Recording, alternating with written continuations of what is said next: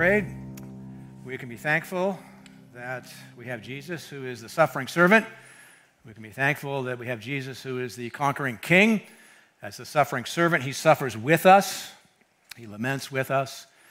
And then, as the conquering king, he is in the process of uh, bringing all things under his feet. He is in the process of defeating evil. One day, that will all be complete, and evil will be, will be completely vanquished. So, we have before us Jesus as the suffering servant and the conquering king. Thus, our series the last few weeks for Lent, the suffering servant and the conquering king. This is our final entry this morning as we look at the uh, so called triumphal entry. And uh, we're going to see Jesus in this passage mostly as the conquering king, but we're going to see a hint also of Jesus as the suffering servant. So, we're going to be talking uh, this morning about the triumphal entry, which I think might be better termed the triumphal approach. And we're going to see that the disciples honor Jesus. So, the question before us this morning is how do we go about honoring Jesus? Assuming that you're a follower of Jesus and that you want to honor Jesus, how do you go about doing that?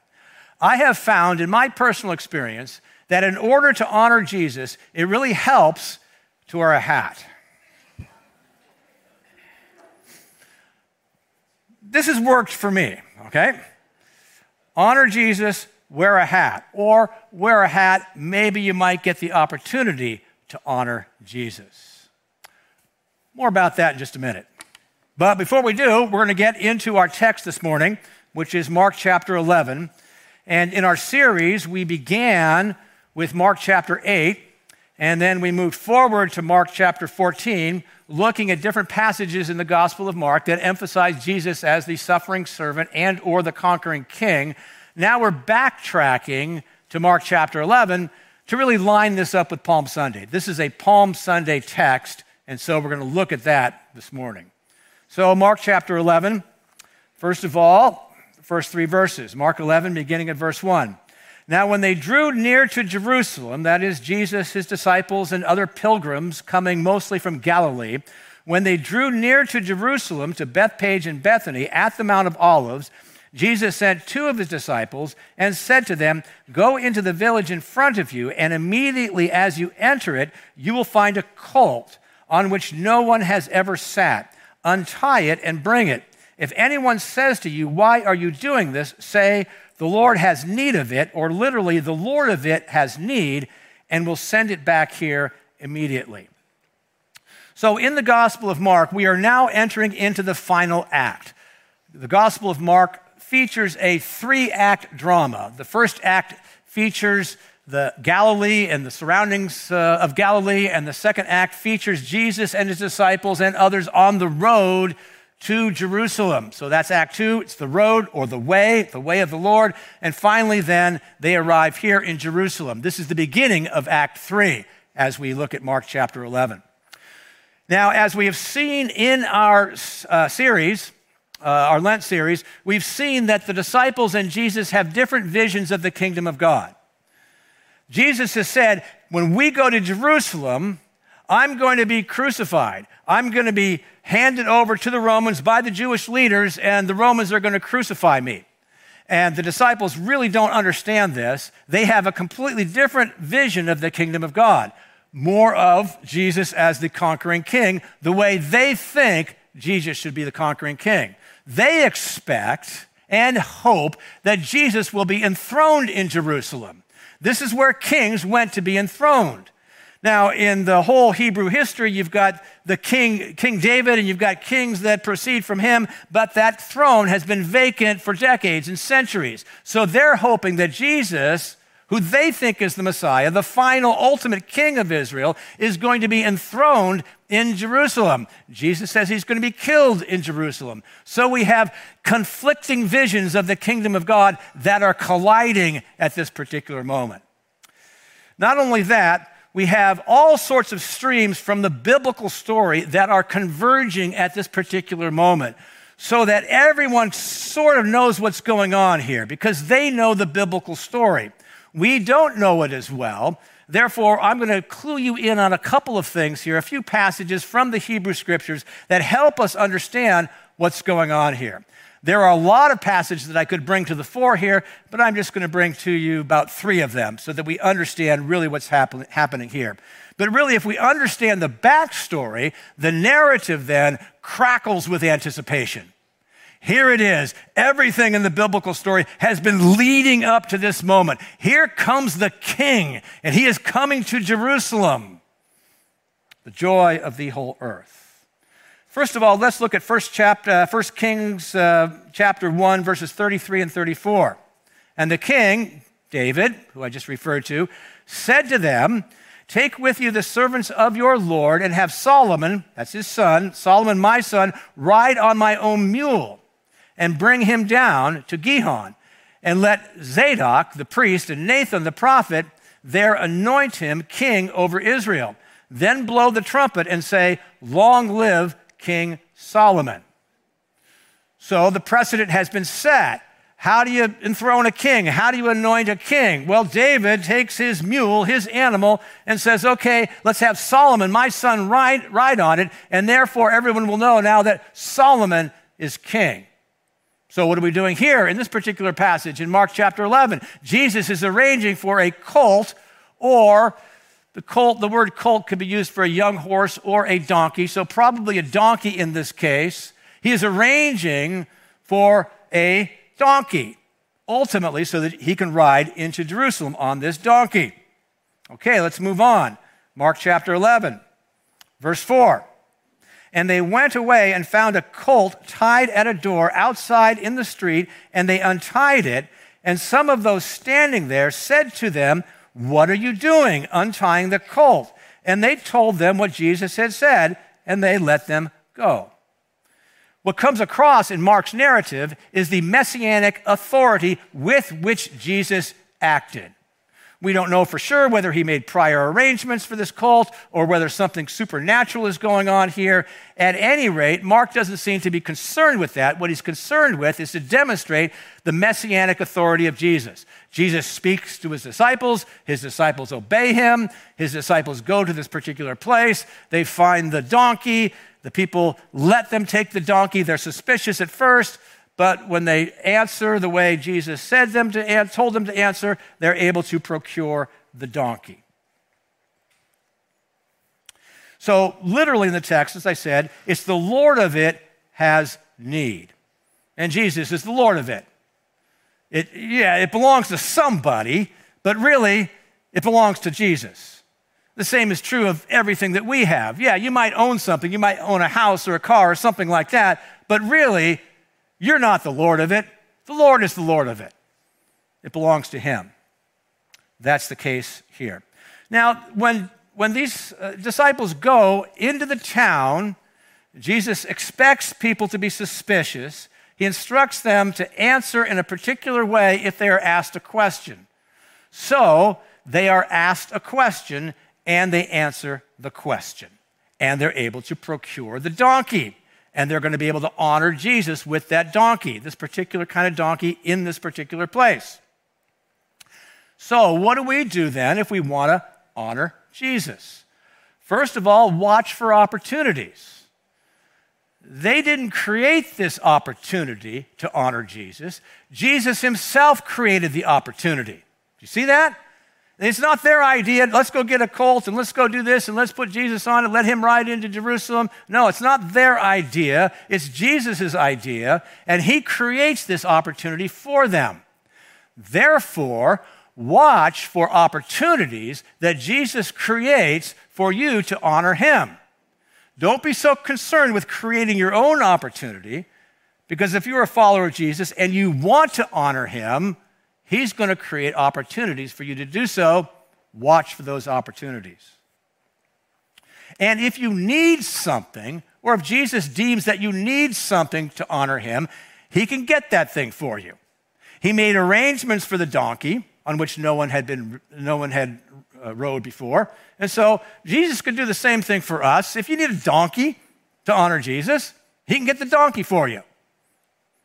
You might have to go looking for it, it might not be dropped in your lap, but the donkey ends up being in your possession so that you can use it to honor Jesus. And be ready to answer questions. when people ask questions, be ready to bring the Lord into the answer, the Lord if it has need. You might just be able to think about how you could answer a question if somebody asks you why you're doing a certain thing. Why are you doing this weird thing? You know, somebody might ask you that. This, is, this seems a little odd why you're doing this. Why are you serving people in this way? Why, why are you doing that? Be very casual about it. Just answer the question by bringing the Lord into it. And say, well, I, you know, I'm a follower of Jesus and, and Jesus has loved me and I'm trying to love other people. This is why I'm doing this. I'm doing this because of Jesus. Just bring the Lord into those kinds of conversations. Answer questions. And again, be very casual about it. You don't, you don't have to sort of know all the right answers to all the difficult questions. Peter says this in 1 Peter chapter 3 verse 15, always be prepared to make a defense to anyone who asks you for a reason for the hope that is in you. Now, some people take it that, okay, you've got to study all of these apologetic type questions and have all of these answers ready.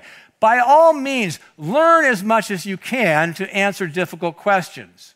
But my guess is that a reason for the hope that is within you is not the ontological argument for the existence of God or the teleological argument for the existence of God, which is a very cool argument, by the way. You should learn it.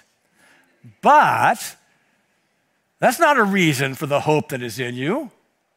It has something to do with the love that you have been shown by God. It has something to do with the forgiveness that you've received in Jesus Christ. It has something to do with the whole world that Jesus has opened up for you that you didn't know existed. Those kinds of things are reasons for the hope that is in you. So be ready to answer those kinds of questions with those kinds of answers.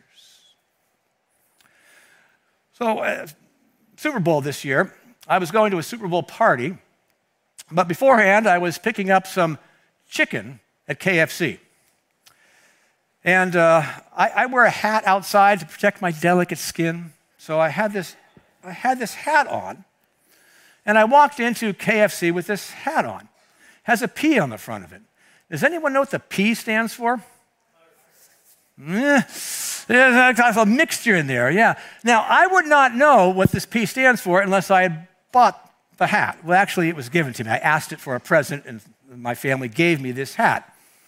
And uh, the guy comes up to me at KFC. We're both waiting for our chicken. And he says, uh, Did you go to Pepperdine, or do you know someone who went to Pepperdine? I, oh, yeah, it's a Pepperdine hat that I'm wearing. So I said, Both. I went to Pepperdine, and my daughter is currently enrolled at Pepperdine, and that's why I'm wearing this hat. He says, I'm a Pepperdine graduate too. Looked like he graduated uh, a lot later than I did. and we got involved in a conversation while we're waiting for our chicken, and he asked me, What was your experience at Pepperdine? And I told him, and I also said, I believe that the Lord led me there, and I, and I believe that the Lord used my experience there for his purposes. That's all I said. And he showed absolutely no interest in any kind of follow up with the Lord or anything like that. I'd like to be able to tell you that I was able to share the gospel with him at that point, and right there, then and there at KFC, he dropped to his knees and accepted Jesus as Savior. Didn't happen. I introduced, he asked a question, I answered the question, I brought the Lord into it, and that was that. But sometimes that isn't that. In 1949, in Indonesia, a young Dutch soldier was wounded. He went to a hospital that was run by Franciscan nuns. Two and a half years earlier, he left and his uh, mother put this Bible into his duffel bag. He had never opened the Bible. Not in two and a half years has he, had he cracked the Bible. But when he went to the hospital, his friend fished the Bible out of his duffel bag and placed it on his bedstand. And he was very impressed by these Franciscan nuns. Here's what he writes From, uh, from dawn until midnight, they were very busy in the wards, cleaning bedpans, swabbing wounds, writing letters for us, laughing, singing. I never once heard them complain. One day I asked the nun who came to bathe me how it was that she and the other sisters were always so cheerful. The nun answered, Why, you ought to know the answer to that, a good Dutch boy like you. It's the love of Christ. He asked her a question Why are you doing what you're doing? She answered the question, The love of Christ. The soldier answered, the soldier writes this When she said it, her eyes sparkled, and I knew without question that for her, this was the whole answer. She could have talked all afternoon and said no more. But you're teasing me, aren't you? She said, tapping the Bible on the bedside table. You've got the answer right there. So the young soldier opened up the Bible that he had never cracked before to what? Genesis chapter 1, verse 1. And he started reading. Thus began the conversion to Christ of the man we know today as Brother Andrew, who served the persecuted church for the rest of his life and led hundreds and thousands and maybe millions of people to Christ. And it all began when a nun answered a question and brought Jesus in to the answer. How do you honor Jesus? One of the ways to do that is the way you treat people. You treat them with love and dignity and respect, and that in itself honors Jesus. And sometimes that creates a platform for you to answer questions that people ask you. Why do you do this? Why are you doing what you're doing?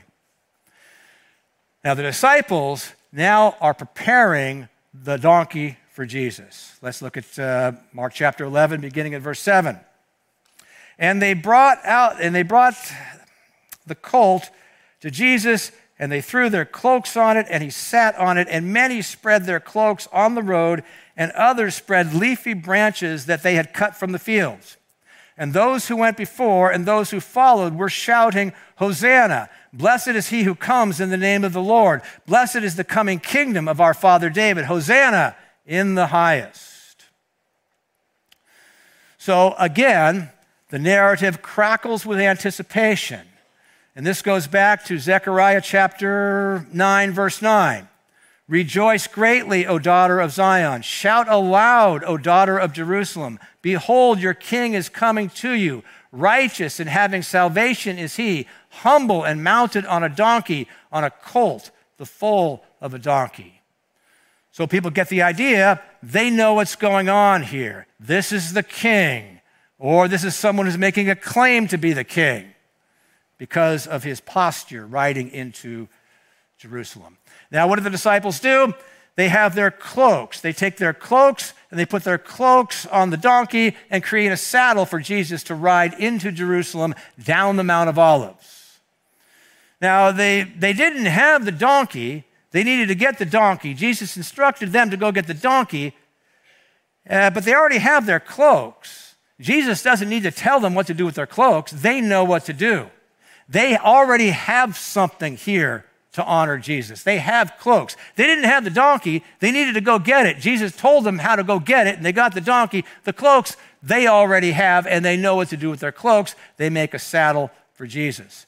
And then other people recognize what's going on here, and they create this honorific carpet for Jesus to ride into Jerusalem, made of cloaks and also leafy branches. So branches are getting into the act here. It's like all creation seems to be getting into the act on Palm Sunday as Jesus rides into Jerusalem. So look at uh, 2 Kings 9 13, another stream of the story. Then in haste, every man of them took his garment and put it under him on the bare steps, and they blew the trumpet and proclaimed, Jehu is king. So, see what's going on here? Back then, they created this honorific carpet for Jehu, who was king.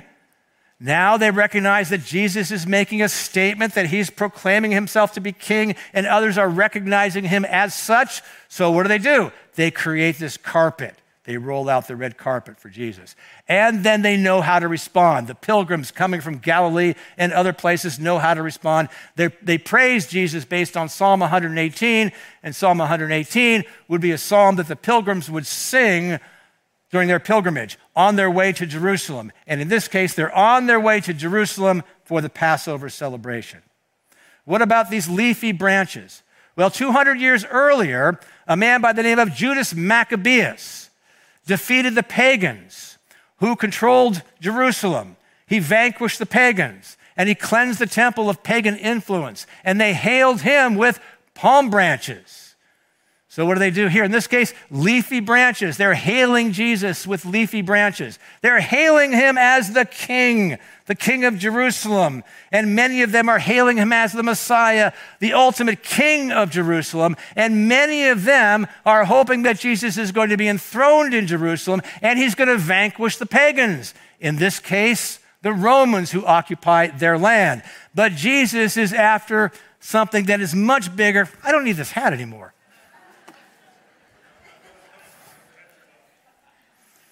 I'm honoring Jesus, though, you know. Yeah. Um, um, where was I? oh, yeah, the, Jesus is, is, is going to Jerusalem to vanquish Satan, sin, and death. Not the Romans, Satan, sin, and death. He's after something that's much bigger. Again, conflicting visions of the kingdom of God. So Jesus, though, has awakened these dreams, these dreams among these pilgrims for a better world. And they hail him as the king. So this would be very much like, well, let's put it this way. Uh, we were studying this passage several weeks ago with other pastors in the area for our series that we're doing. And Paul Taylor made the observation that if you were of a, if you are of a certain age and you grew up in the United States and you saw a car going down the road with tin cans attached to the back by strings, you would know what's going on. It's symbolic, right? You would know that the people inside that car just got married.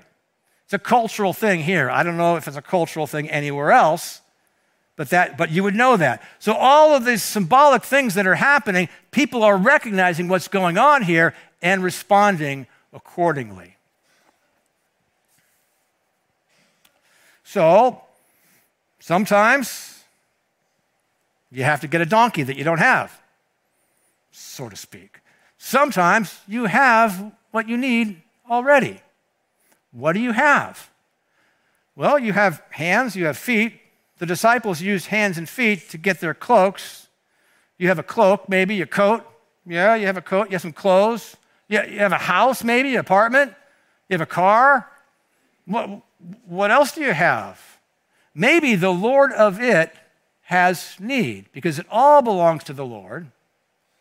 So if you watch for opportunities to honor Jesus, there will be times when you are nudged and you will know exactly what to do. And all you have to do is use what you already have. Use what you already have.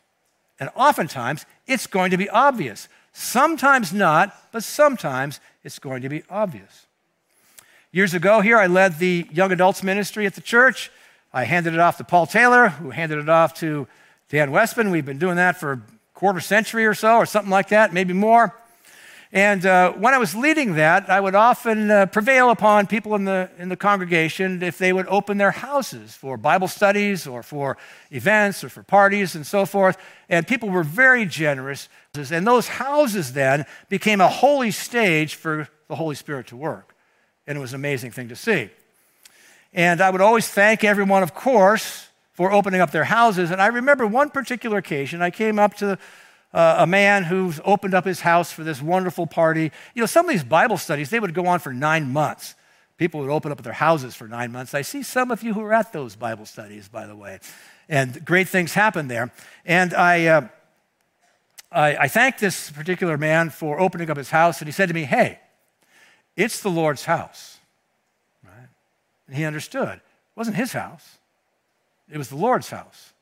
The Lord of it had need. And he was very thankful to be able to offer his house for the Lord's use. Now, expectations are sky high as Jesus descends the Mount of Olives, uh, Mount of Olives and approaches Jerusalem. What happens when he comes into Jerusalem? Here we have the triumphal approach. Is it also the triumphal entry? Let's see. Verse 11. And he entered Jerusalem and went into the temple. And when he had looked around at everything, as it was already late, he went out to Bethany with the twelve. Huh? Everything in the Gospel of Mark has been leading up to this moment. You might even say that everything in the biblical story has been leading up to this moment. The climax is an anticlimax. The pilgrims respond, but when Jesus goes into Jerusalem, nothing happens. Now, normally, dignitaries would be greeted by leaders, and dignitaries would be escorted to the temple and would be given a tour of the temple. That doesn't happen for Jesus. He is greeted by Jerusalem with a silent slap in the face. Jerusalem snubs its king. Jesus looks around and he realizes, I can't find a home here. This is not my place. This is not the house of the Lord. And so he leaves. And where does he leave? Well, he goes up the Mount of Olives, and then he lodges in this little village on the other side of the Mount of Olives, Olives called Bethany. This again brings us back to the biblical story. If you go back all the way back, when Jerusalem was first destroyed, Ezekiel, the prophet, was given a vision of the glory of the Lord departing the temple. Meaning then that the glory of the Lord had left the temple, the temple was going to be destroyed. It was by the Babylonians in 586 BC. Jesus has already hinted, and then further in uh, Mark chapter 13, he's going to predict that the temple in Jerusalem is going to be destroyed again. So, where's the glory of the Lord? The glory of the Lord is Jesus Christ. He is God Himself coming into Jerusalem. He cannot find a home in Jerusalem. Watch what uh, Ezekiel saw before the temple was destroyed. Then the cherubim, Ezekiel chapter 11, there, then the cherubim lifted up their wings with the wheels beside them, and the glory of the God of Israel was over them, and the glory of the Lord went up from the midst of the city, from the temple to the midst of the city, and stood on the mountain that is on the east side of the city. What is the mountain on the east side of the city? It is the Mount of Olives. Where does Jesus, what does Jesus do? He departs to the east and he lodges on that mountain east of the city in Bethany. What's he doing? He is reenacting the departure of the Lord and symbolically saying, This is not the house of the Lord. This is going to be destroyed. Indeed, it was in 70 AD.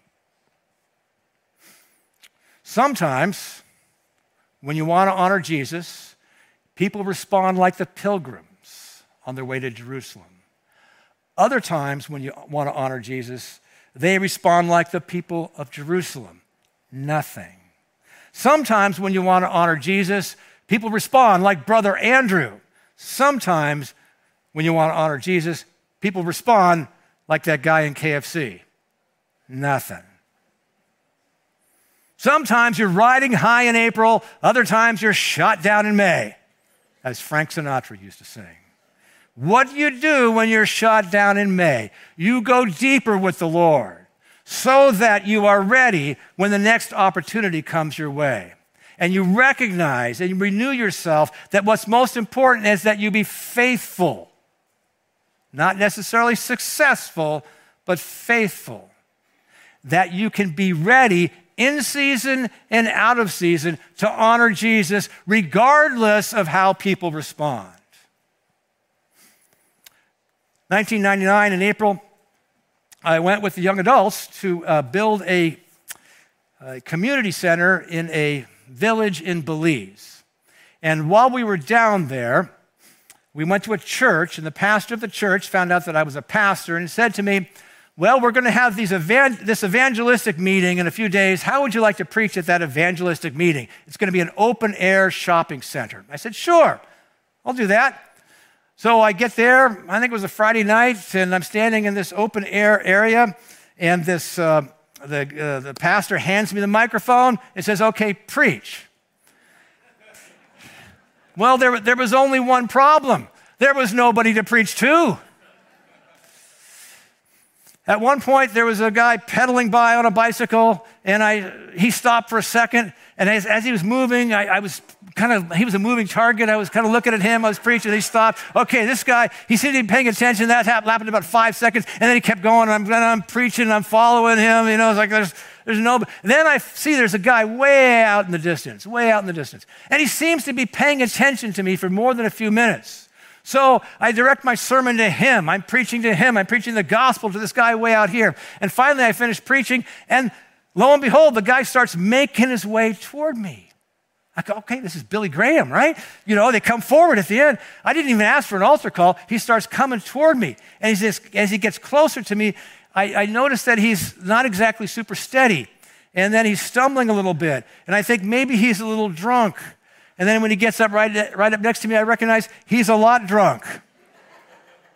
I tried to engage him with the gospel, but he was not interested. He didn't respond at all. He was interested in talking to me for a little bit, and I listened to him. And I don't remember all of what he said, but I remember this. He wanted, to know, he wanted me to know I've been here, I've been there, I've heard this, I've heard that, and I have to tell you, you preach good, white boy. so that's what he said, and uh, uh, so that was maybe my first evangelistic meeting that I preached at, and that was that. But sometimes that isn't that. Two years later, 2001, Holy Week, leading up to Easter, I'm invited to preach in Pakistan at three evangelistic meetings. And I was told by the organizers that they might be expecting as many as 300 to 400 people a night. I informed them once I got there that anyone, any number better than zero is good. First night in this open air field, 3,000 people. Second night, 4,000 people. Third night, 5,000 people. First night, invite people to accept Christ, come forward. A hundred people come forward and meet with the Pakistani pastors that we have been training during the day. Second night, even more come forward. Third night, can't ask people to come forward. The field is jam packed. All I could do was ask people to stand. A thousand or two thousand people stood up to accept the Savior.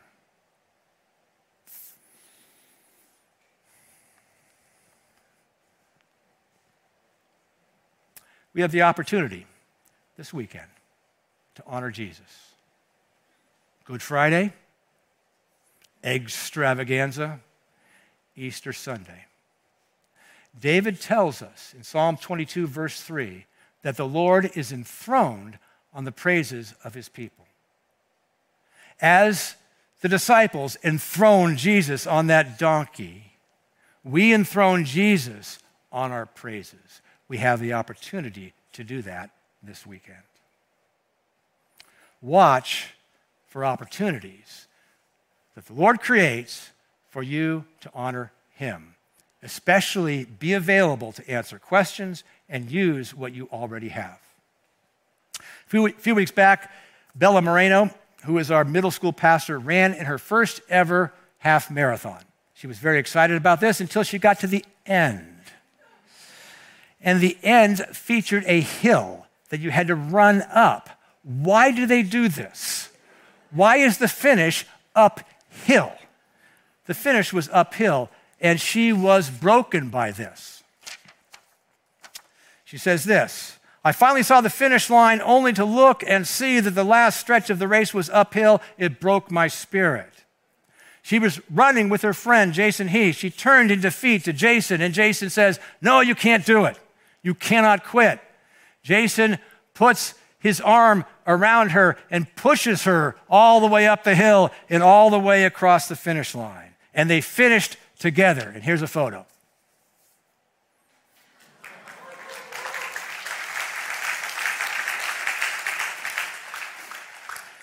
Now, that's, that's, that, that might look a little strange to people, right? There was a man at the finish line who watched the whole thing and he took a photo of it.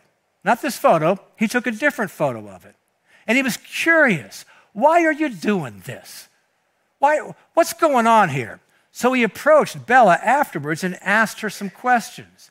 And finally, he asked her, How did it feel to cross the finish line? He asked her a question. Listen to her answer.